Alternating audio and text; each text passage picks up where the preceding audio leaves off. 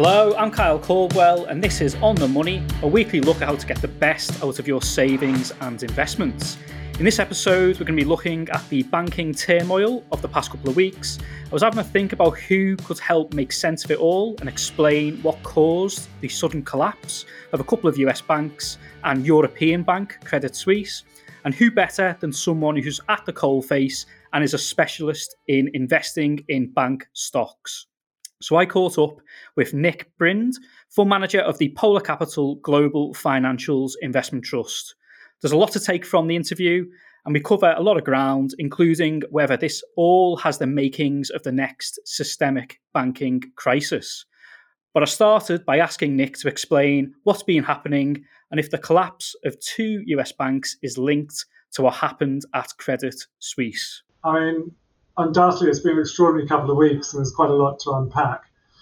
You know, I suppose the key question is, you know, why, when the sector so well capitalised and flush with liquidity, have so many bank failed, you know, so quickly? I mean, to the to the question you asked, they are linked and they're, they're not linked, and we can we can we can go into that. But Silicon uh, Valley Bank's failure, I mean, that can be explained by you know weak regulation or supervision and risk management, i.e., so it, it didn't hedge its interest rate risk to offset large losses on its securities portfolio. So when, you, when you're looking at a bank, when you think a bank is going to fail, you worry about loans failing, people defaulting on loans. And yet the problem's been for, for banks recently is what's gone on their securities portfolio.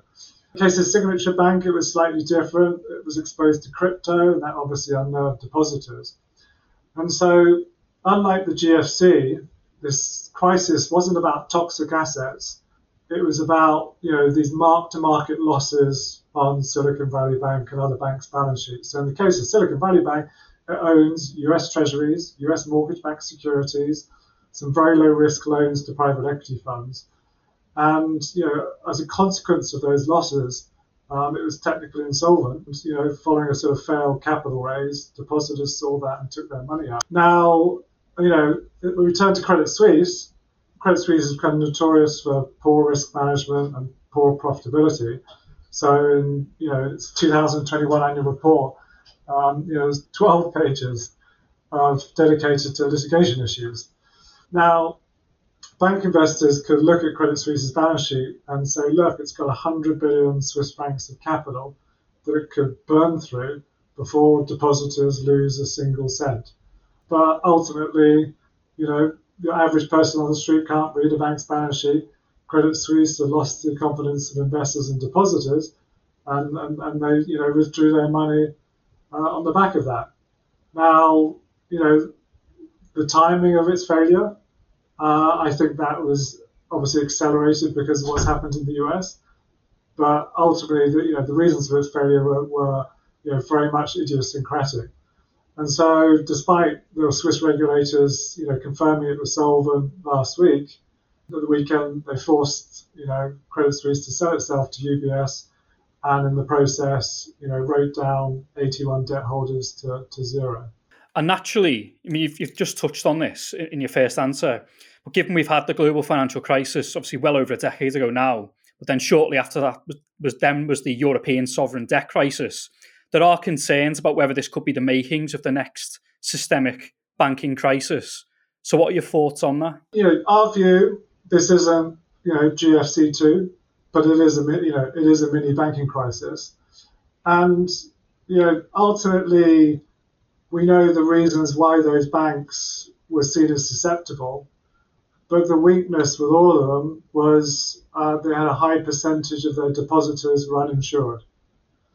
So, unlike you know, you, you think about here in the UK, eighty-five thousand pounds of your any deposit you have in the bank is insured. In the US, it's two hundred and fifty thousand dollars. Now, in the case of Silicon Valley, Signature Bank, both those banks had a very, very high percentage of depositors uninsured. Both, you know, much higher than the, the you know the, the competitors and peers consequently, they're susceptible to that loss of confidence. So, in that sense, you know, it, it's not a systemic banking crisis. Now, having said that, you know, there is a risk that you know we see more bank failures, but you know, the probability that is very, very low, but it's not zero. And US authorities potentially need to, you know, step up to the plate and do more than they've done so far. I mean, we've had some mixed messages from Janet Yellen over the last couple of evenings. But having said that, some of the data we're getting out from the Fed suggests that some of those deposit outflows from smaller banks have slowed. So, you know, for us, it's you know very much uh, you know uh, a wait and see, but you know, it, it's not GFC two. So rather than it being GFC two, does those recent events that happened does that reflect the consequences of interest rates going up so quickly over the past year or so? It's a point I've seen you know, some commentators make, including the BlackRock Investment Institute. Um, they put in a note out saying that the market gyrations are not rooted in a banking crisis, but rather are evidence of financial cracks resulting from the fastest interest rate hike campaigns since the 1980s. So I'm interested to hear your thoughts on that and you know whether you agree or disagree. Yeah, I, I you know I'm in complete agreement.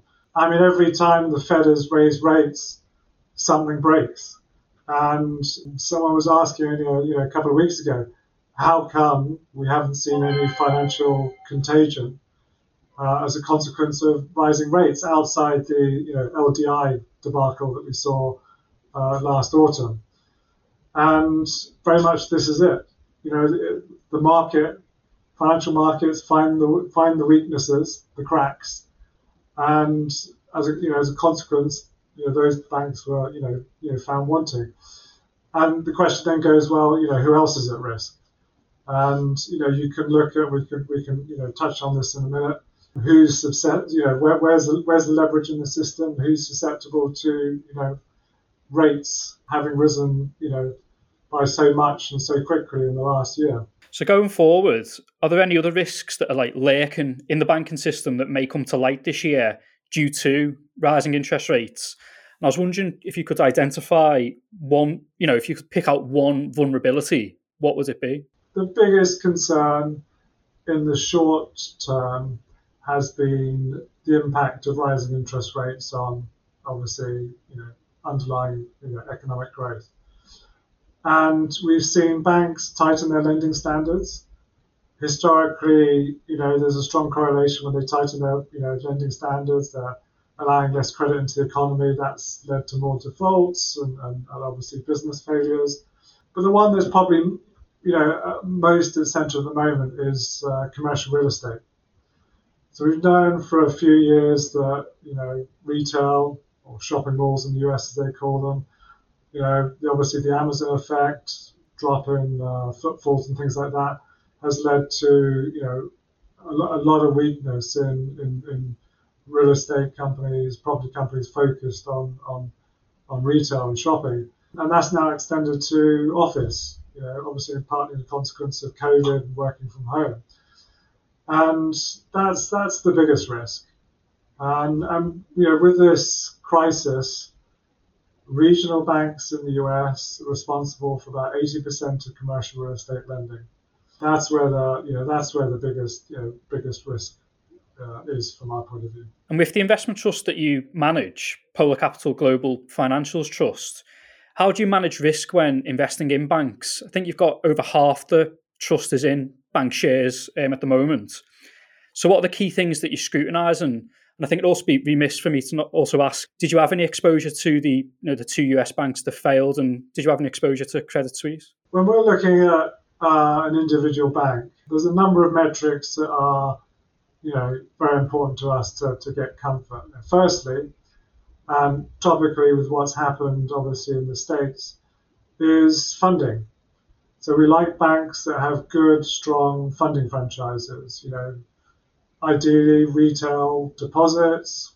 Obviously, they have a lot of insurance, so the risk of people pulling that is low. Similarly, operational deposits from you know corporates. They tend not to move those regularly because obviously the uh, difficulty in doing so. So funding is important. And in a sense, you know, the surprise of this crisis is banks, unlike during the GFC, have been flush with liquidity. Secondly, um, the strength of the balance sheets, how much capital. Again, as we saw in the GFC, banks were thinly capitalized.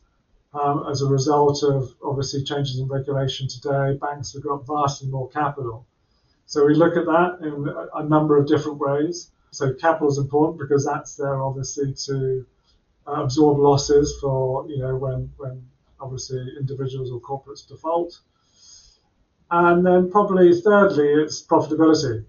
You know, you want a bank to be making a decent return on its capital for the risks it's taking. Uh, from a point of view, whether that's you know mortgages, consumer lending, corporate, or, or, or, whatever. And in that sense, that was one of Credit Suisse's weaknesses, weak profitability if you have underlying good profitability, then you can wear more losses than a, than a weaker bank.